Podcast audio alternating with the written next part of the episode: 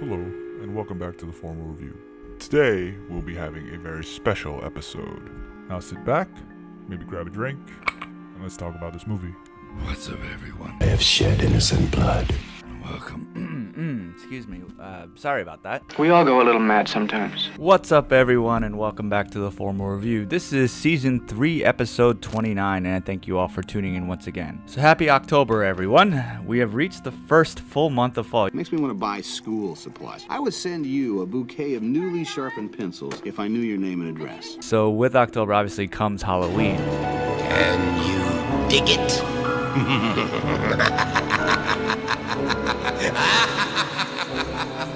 So with that, what I'm going to be doing over the course of this next month is be looking back at Halloween slash horror movies. Come and play with us. Now, these movies were chosen by all my followers. You voted, and these are the films that you chose. And I thank you very much for casting your vote. I'm your number one fan. If you missed out, you're going to have to follow me on social media, especially on Twitter and the Gram, to see which films I'm going to be talking about. So some of these films I have seen before, and some of I haven't. I'm not going to tell you which ones, so you'll have to wait and see. And the first film is American Psycho. But before we get into this episode, I do want to cover other few things, just like every other episode. Very quickly, I will be giving an update to the, my movie collection, my most recent trailer reactions, Michael Jordan and the shoe culture, and the movie review. And in that review, I will be giving you my interpretation of the ending of the movie. So stay tuned. Wait here for a little while. See what happens. Now, before I get started on anything, I know I talk about this at the end, but the data shows that most people skip over that part.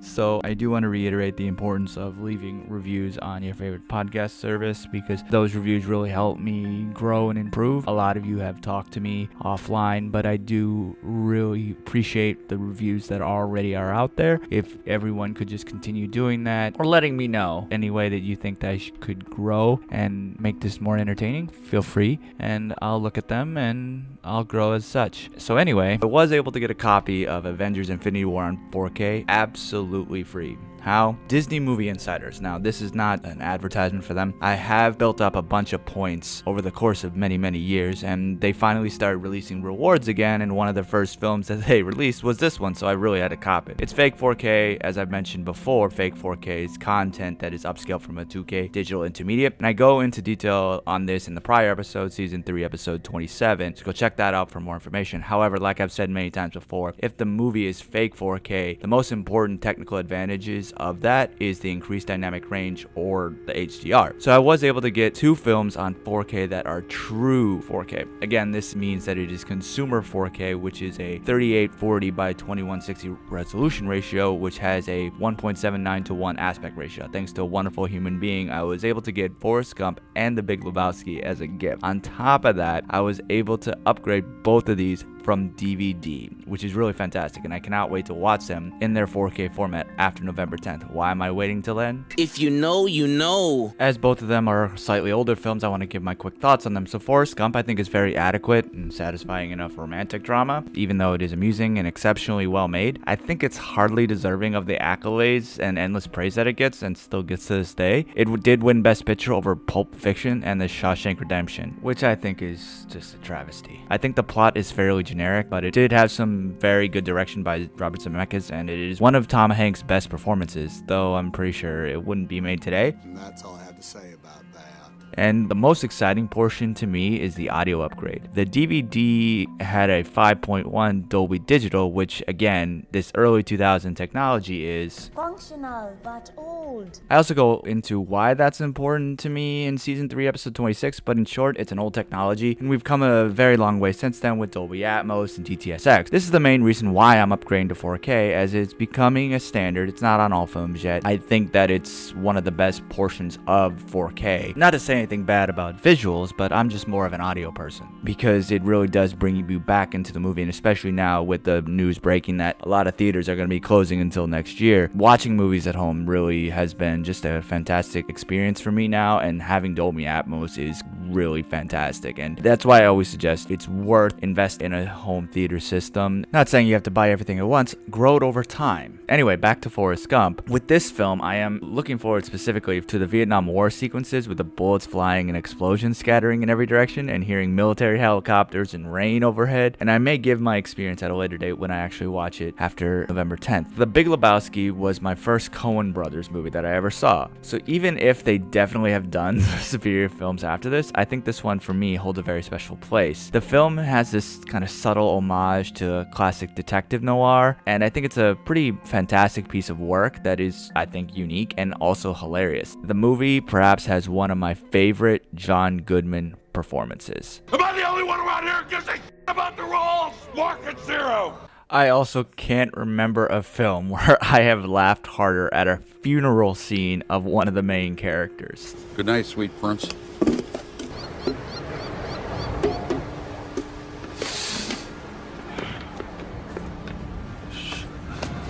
Oh, sh- dude, I'm sorry. God, win. Fuck. Walter. You're f***ing ass. Dude, I'm sorry.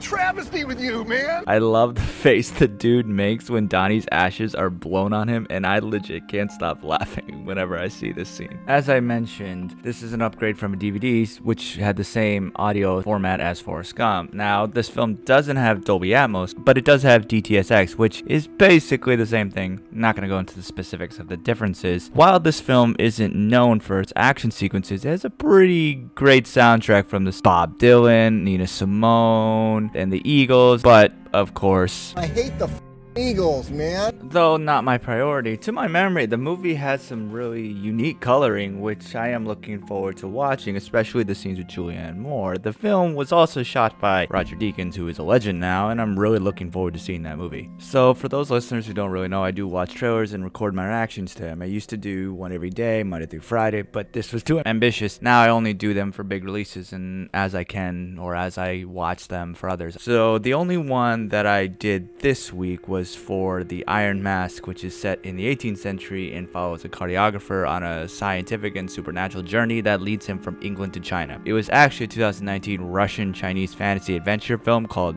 V2 Journey to China. Why they actually changed the name? No idea. Honestly, watched this because I saw Jackie Chan and Arnold Schwarzenegger. But feel free to go back and check out my reaction. It's on the gram and Twitter and Facebook. In short, though, it's pretty bad looking. Now, I don't watch new TV shows very often because I feel it's hard to get attached to them, especially if the episodes are long. I don't like when certain storylines are left out or we still don't know everything and it kind of leaves me in this feeling of uncertainty. So I binge everything, which hurts me if it's a longer show, obviously. So that's why I usually don't watch them, or it does take me a little bit longer to watch them, such as with one of the TV shows I want to talk about, which is The Last Dance. Now, I know this came out months ago on ESPN Plus. I don't have ESPN Plus. Came out on Netflix, and it's been taking me a little bit of time to finish watching it. Now, I really, really wanted to watch it before, but I just didn't have the time. And then so now I took the time and I watched it, and man, I thought it was great. It really reminded me of some of my childhood, some of those games I remember watching as a kid, and it was just a lot of fun to revisit that, see the old jerseys, and revisit some of those really big, epic series of the finals with Michael Jordan. And I thought that was such a great series to be done. And frankly, it was one of the few documentary series that I would think about buying to have on a hard copy just so I can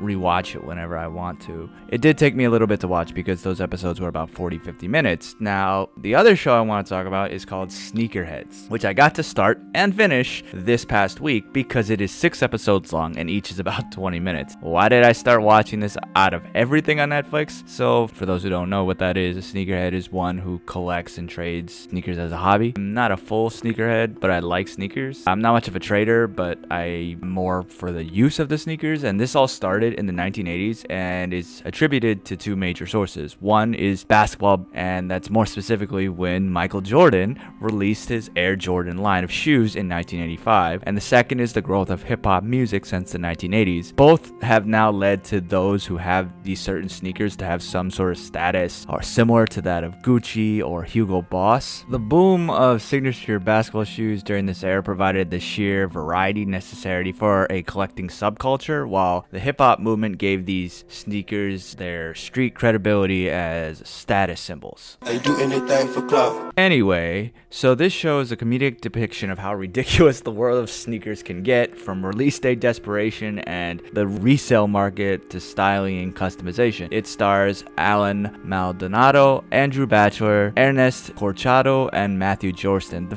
story is fairly simple. The main character loses money, tries to buy sneakers, and he desperately tries to get it back by doing a lot of things. And honestly, this show is pretty enjoyable. It's not great by any means, and that I would rewatch over and over again, but it was nice to watch while doing laundry and doing other chores. Now, I will say that this is a show not only for footwear aficionados. The main character, Devin, is someone who's kind of been removed from the shoe culture for a while, so really, I mean, anybody who's uninformed about it can kind of learn about the sneaker culture as he learns new things too. And I think the things that they go into the show is exaggerated to an extent, but that allows for the great comedy that it has. I think shoe culture can be ridiculous at times. With one pair can go over a thousand dollars, and that's not even the most that some shoes can go for. But either way, the show is fairly enjoyable, and I don't feel that I wasted my time watching it because it is very short. Definitely worth watching if you need something refreshing. It's on Netflix. So now on to the movie at hand.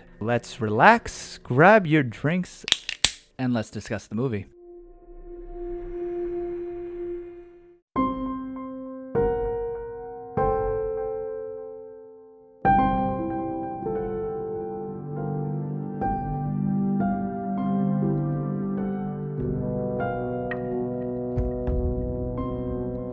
American Psycho is a 2000 black comedy psychological horror film co-written and directed by Mary Harron, based on the Bret Easton Ellis's 1991 novel of the same name. It stars Christian Bale, Willem Dafoe, Jared Leto, Josh Lucas, Chloe Sevigny, Samantha Mathis, Cara Seymour, Justin Theroux, Guinevere Turner, Reggie Cathy, and Reese Witherspoon. Now, shout out to Rye from Life of Films who suggested that I watch this. I will say I have seen this movie before, but it was definitely a good film to go back and rewatch that because I haven't seen it in a few years. And yes, there is some debate whether this is an actual true horror film, but it does have horror aspects, so it is a valid decision. And also, this was chosen to go on, so in the competition online, so that's why I watched it. So before I go any further with this review, I do want to say that the movie has a lot of adult topics, and I will be talking about some of those. And so if you are sensitive to that type of thing, please stop now because you're gonna get upset later on. I also may have some spoilers here and there, but this movie came out 20 years ago, jeez. So you've had time to watch it. But if that type of thing bothers you, stop listening, go watch the film, and then come back and hear what I have to say about it. But if you don't care, keep listening. So going to the source material, like I said, it was published in 1991, and it is told in the first person, similar to the movie, by Patrick Bateman, who is a serial killer and Manhattan investment banker. Now, I haven't read the book, but literary critic Jeffrey W. Hunter stated that it is a larger critique of the shallow and vicious aspects of capitalism. This is because the characters are mostly concerned with material gain and superficial appearances, traits, etc. Bateman treats everyone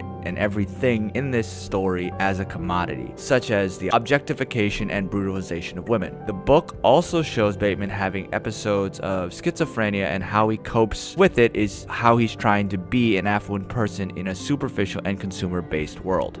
There is a lot of analysis of the novel that I'm not going to go into, but the themes of the book are, in short, the consequences of how consumerism affects society and the way affluent people view the world, whether they're higher, lower, or at the same wealth or social status. I say all this so when I say that the film has had very similar, if not the exact same qualities, you know what I mean. So in 1992, the film rights were purchased with Johnny Depp expressing an interest in the lead role. David Cronenberg became attached and brought on Ellis to adapt the novel into a screenplay. That fell through, and then Mary Harron was brought on to write the film. She cast Christian Bale, Willem Dafoe, and Jared Leto. However, the studio argued that Bale wasn't famous enough, and they'd rather have Edward Norton or Leonardo DiCaprio as Bateman. Harron actually refused to meet with DiCaprio because she specifically chose Bale and believed that DiCaprio would be too boyish thanks to his teen idol reputation from Romeo and Juliet. There was so much drama going on with this that even DiCaprio drafted a list of replacement directors, which included Oliver Stone, Danny Boyle, and Martin Scorsese. Stone eventually was actually brought on a board, whom Harron called, quote, probably the single worst person to do it, end quote. He apparently wanted to get rid of the satire, putting more emphasis on the psychological character traits of Bateman, which would have been interesting, I can't lie, but this obviously ended up falling through because Stone couldn't agree on the film's directions with DiCaprio, so this was kind of lost. Lionsgate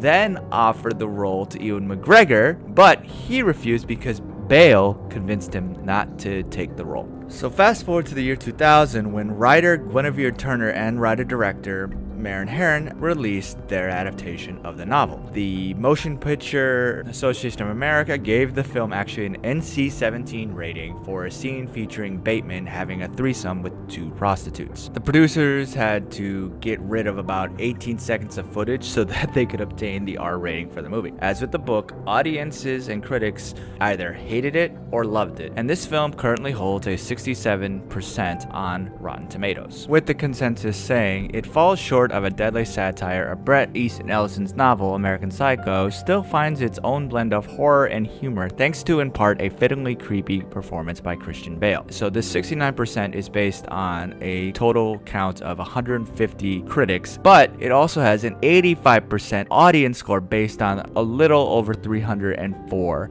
thousand user ratings. So with Rotten Tomatoes, that means basically 69% of critics recommend to see this movie and 85% of audience members recommend to see this movie. I don't always like that rating because it's a little confusing and it's not a rating of the movie itself. It's just a certain percentage of people recommending to see the movie. So it could have 100% on Rotten Tomatoes if four people review it and all four of them say, go see the movie. But they could rate the film a 3 out of 5. I personally like Metacritic or IMDb ratings. So on that, the Metascore is 64 based on 35 critic reviews, but then the user score is 8.7 based on a little under a thousand reviews. So I think that's a little bit more accurate to this movie's quality. So, as I mentioned earlier, there is a debate about this movie, whether it's a horror or if it's a thriller, and I think it depends on your definition of the words. I think horror is defined as an intense feeling of fear, shock, or disgust. So, from that angle, it is a horror film. There's also the very obvious horror aspect of a serial killer. Before I go into why, I do want to just preface this. This is just my analysis of it. I don't know what the director and writer actually were thinking about it, unless I quote them specifically, but for me, this is just how I was viewing it because watching it in 2020 was very interesting to say the least. The last time I saw this movie was, I don't know,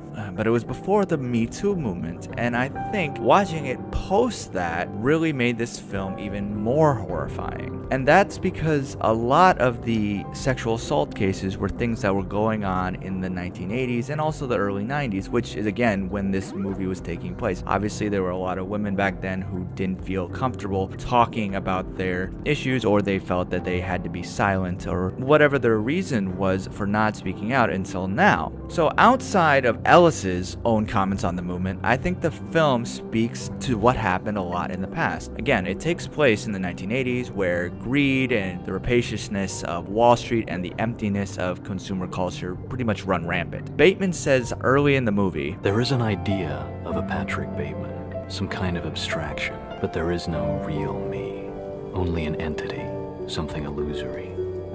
And though I can hide my cold gaze, and you can shake my hand and feel flesh gripping yours, and maybe you can even sense our lifestyles are probably comparable, I simply am not there. Bateman is trying to fit into a world that he doesn't belong. There's one woman in the film that seems to be from his past, Hi, Patrick. I thought that was you. Hello. and to me that emphasizes that Bateman wasn't the same in his past. He then speaks in one scene when they're at dinner to wanting good things. We have to end apartheid for one, and slow down the nuclear arms race, stop terrorism, and world hunger. We have to provide food and shelter for the homeless, and oppose racial discrimination and promote civil rights, while also promoting equal rights for women. We have to encourage a return to traditional moral values. Most importantly, we have to promote general social concern and less materialism in young people. People then kind of laugh at him, and he doesn't really say anything like that again. And I think that th- this is him realizing that this is something that successful people don't really do. So he stops. He then pushes himself to be the alphiest alpha male possible. He is able to essentially say anything he wants, able to pay for anything. He's able to be an ass to women, tell them to do anything, call them by any name, etc. It almost seems that Harron was trying to take the 1980s and put every horrific aspect of that era into one person, which would obviously make the psychopath that we see on screen. He was able to get away with everything, including killing people because people always mistook him for someone else. And again, I don't know if they were really trying to do it, but I think that looking at it from that angle is really horrific to me. And I don't know again if this was done purposefully, but the reason why I think that it could have been done this way is because there was one specific line in the movie where Bateman says, I have a lunch meeting with Cliff Huxtable at Four Seasons in 20 minutes. While one may say that he was just using that name drop to deter the inspector, I don't think it's just that. The 1980s was the time where this fictional character was so huge. So why does it the inspector not realize that this was a fake lunch? He potentially realizes that the place isn't right. The Four Seasons. Isn't that a little far uptown? No, there's one down here. Oh, really? I didn't know that. It's very good. He also knows who Huey Lewis and the News are. So it's kind of weird to me that was a, such a specific name drop. He could have used any real person out there. They named up Donald Trump a few times. So why use a fictional character? Why not come up with a real person that's just so elite that he has to go and the inspector doesn't know who that is? Again, I don't know if that's in the source material, but to me, looking at this from the film perspective, this was kind of eerie, especially given to what happened Bill Cosby in the past few years. Oh, I will say that the inspector doesn't seem the brightest. I don't really understand why the inspector asked all these questions where Bateman was, and then he told him at the end of it that he has an alibi. It just seems to make a really big deal about it, about nothing. Why did he have to tell him that at lunch? He was just trying to make him sweat for funsies? I don't know. Like, it adds tension to the story, but it's really bad police work. It doesn't really need to be done. If he had an alibi for him, he could have just said, okay, no, you're good, you were there, and then that's it. Anyway, my point is, is that giving this film a look from the post Me Too movement does give the film a more horror aspects that I didn't really see before. Now, I'm not trying to say that this is the ultra feminist movie out there, but I do say this is a way that I saw this movie in a different way than I saw before. As Bateman, I think Bale provides an amazing performance, and it's definitely one of his best. From the beginning, Bateman is one that you know you're gonna hate, even though he potentially was a kind of a hippie maybe beforehand. You can't really pity him because he essentially has no soul. He gets his opinions on music and restaurants from reviews and quotes them to show his quote unquote intelligence. You're gonna have the peanut butter soup with smoked duck and mashed squash. New York Matinee called it a playful but mysterious little dish. You'll love it his ultimate goal is to fake everyone out into thinking that he is this prototypical capitalist douchebag. Because I want to fit in. But as he thinks he's the best, people outplay him and he becomes pissed. I grabbed new card.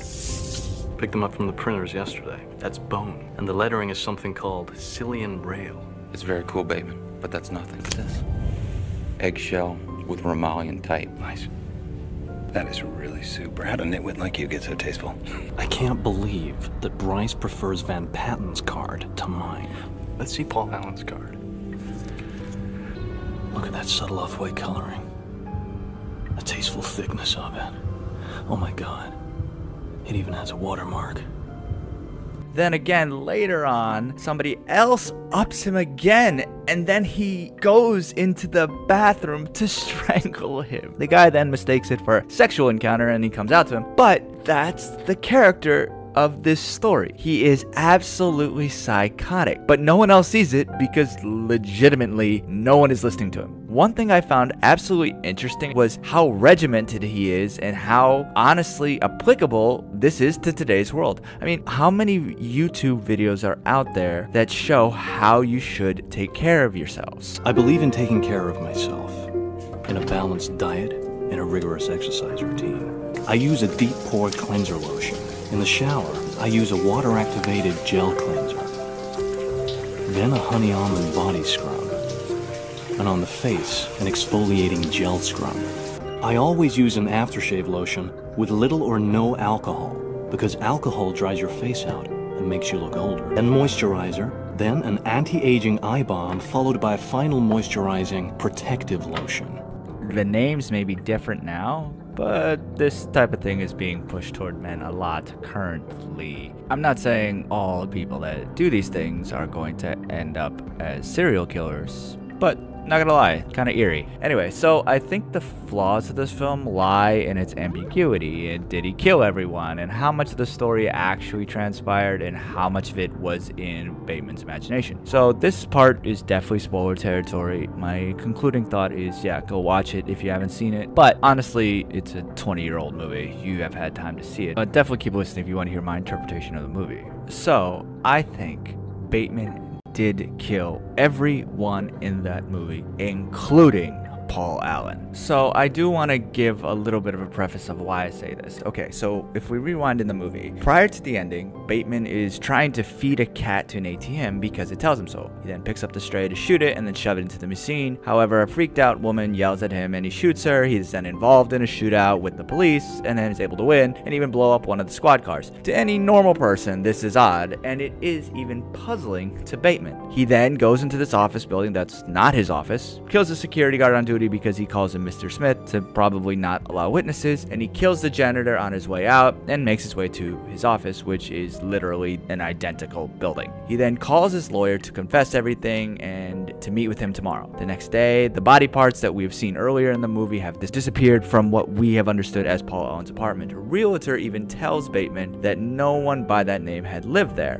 Bateman's secretary, Jean, played by Sevigny, finds Bateman's notebook that have drawings similar to one that we saw Bateman drawing earlier on a restaurant table with his fiance. He then meets with his lawyer who confuses Bateman for someone else and thinks that the message Bateman gave was a joke. He believes that Bateman, who he thinks is someone else, is a dork who couldn't be a serial killer. Bale's Bateman, then says the message was authentic, but his lawyer refutes this as apparently saw Paul Allen a few days ago in London. But here's why I think Bateman killed Allen. The detective says Stephen Hughes said he saw him at a restaurant there, but I checked it out, and what happened is he mistook a Herbert Ainsworth for Paul. Bateman's lawyer has already had issues remembering who his clients are, like Bateman. So why should we believe that he saw the real Allen? One thing I also noticed at the beginning of the movie when they referenced Paul Allen, it didn't really look like Jared Leto. It looked like a completely different person. So Bateman's friends even mistake who Paul and Allen is. Now, I'm not sure if this was some filming error or whatever, but I don't know. It, it was odd.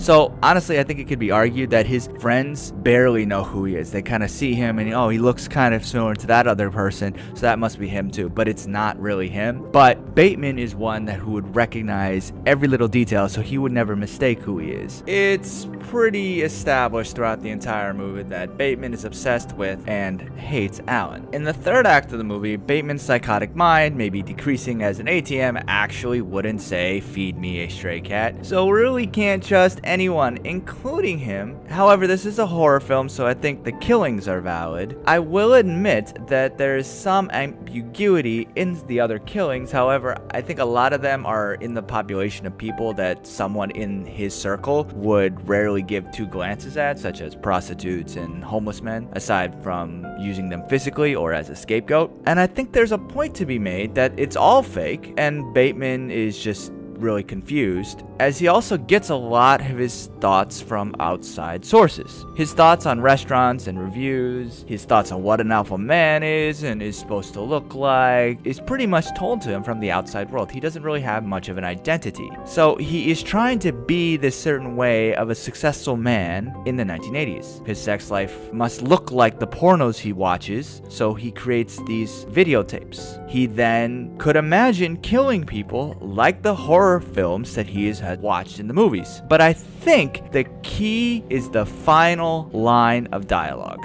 There are no more barriers to cross. All I have in common with the uncontrollable and the insane, the vicious and the evil, all the mayhem I have caused and my utter indifference toward it, I have now surpassed. My pain is constant and sharp, and I do not hope for a better world for anyone. In fact, I want my pain to be inflicted on others. I want no one to escape. But even after admitting this, there is no catharsis. My punishment continues to elude me, and I gain no deeper knowledge of myself. No new knowledge can be extracted from my telling. This confession has meant nothing.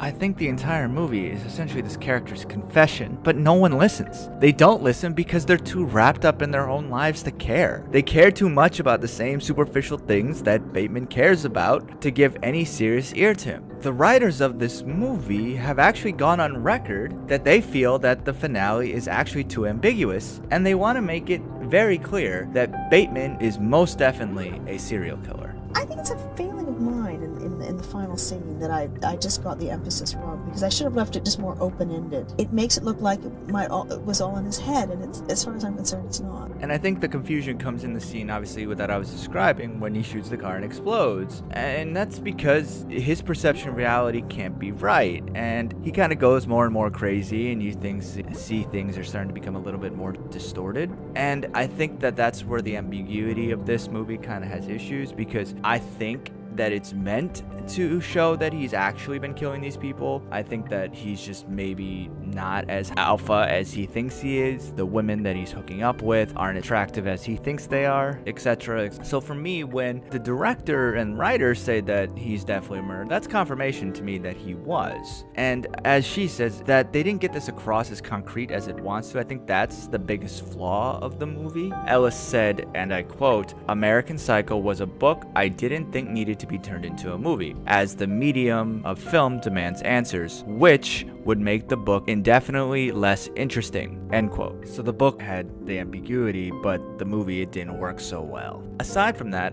I do think the film can be a little dated sometimes when Bateman says, Gotta return some videotapes because no one does that anymore. However, it is still very comedic to remember a time when we used to do that. I think it also makes sense given that we see Bateman watching multi videos in the movie, either pornography or other serial killer movies. Anyway, in conclusion, I still think that the movie is brilliant. It's still pretty horrific, even if you don't agree with my Me Too point of view. To think that a person could get away with such things because we as a society are so wrapped up in our own lives to care. I mean, how many times are there serial killers and then when they interview their friends and family, they say, Oh, they were always so nice. I would never think of them to do such a thing. Well, maybe they were, just you didn't notice. I'm not talking about any particular case, only the idea of it. I think it's fascinating to think about. But what do you think of the movie? And do you think Patrick Bateman killed everyone, including Paul Allen, or everyone except Paul Allen? And did you enjoy the Halloween episode? I will be doing some more this coming month, so look out for those episodes coming soon. Let me know, hit me up on social media. If you want to join me uh, talking about these movies, feel free to reach out on social media. The Formal Review is on Facebook, Twitter, and the Gram. The handle is all the same, it's at The Formal Review. Feel free to also check out backseatdirectors.com where I work with a big team to put out movie reviews and also editorials. Again, that's backseat directors.com. Please also subscribe to the Formal Review. We're on Google Podcasts, Apple Podcasts, Spotify. We're now on Amazon Music, iHeartRadio. Honestly, pretty much anywhere you can find a podcast,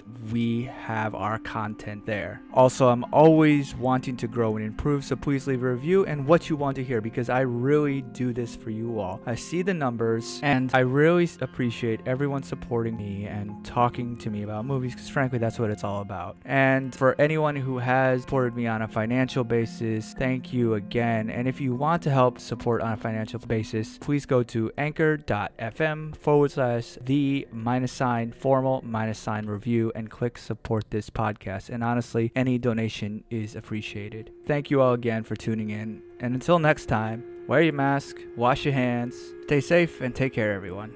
Thanks for tuning in to another episode of the Formal Review. Cheers, and we'll see you next time.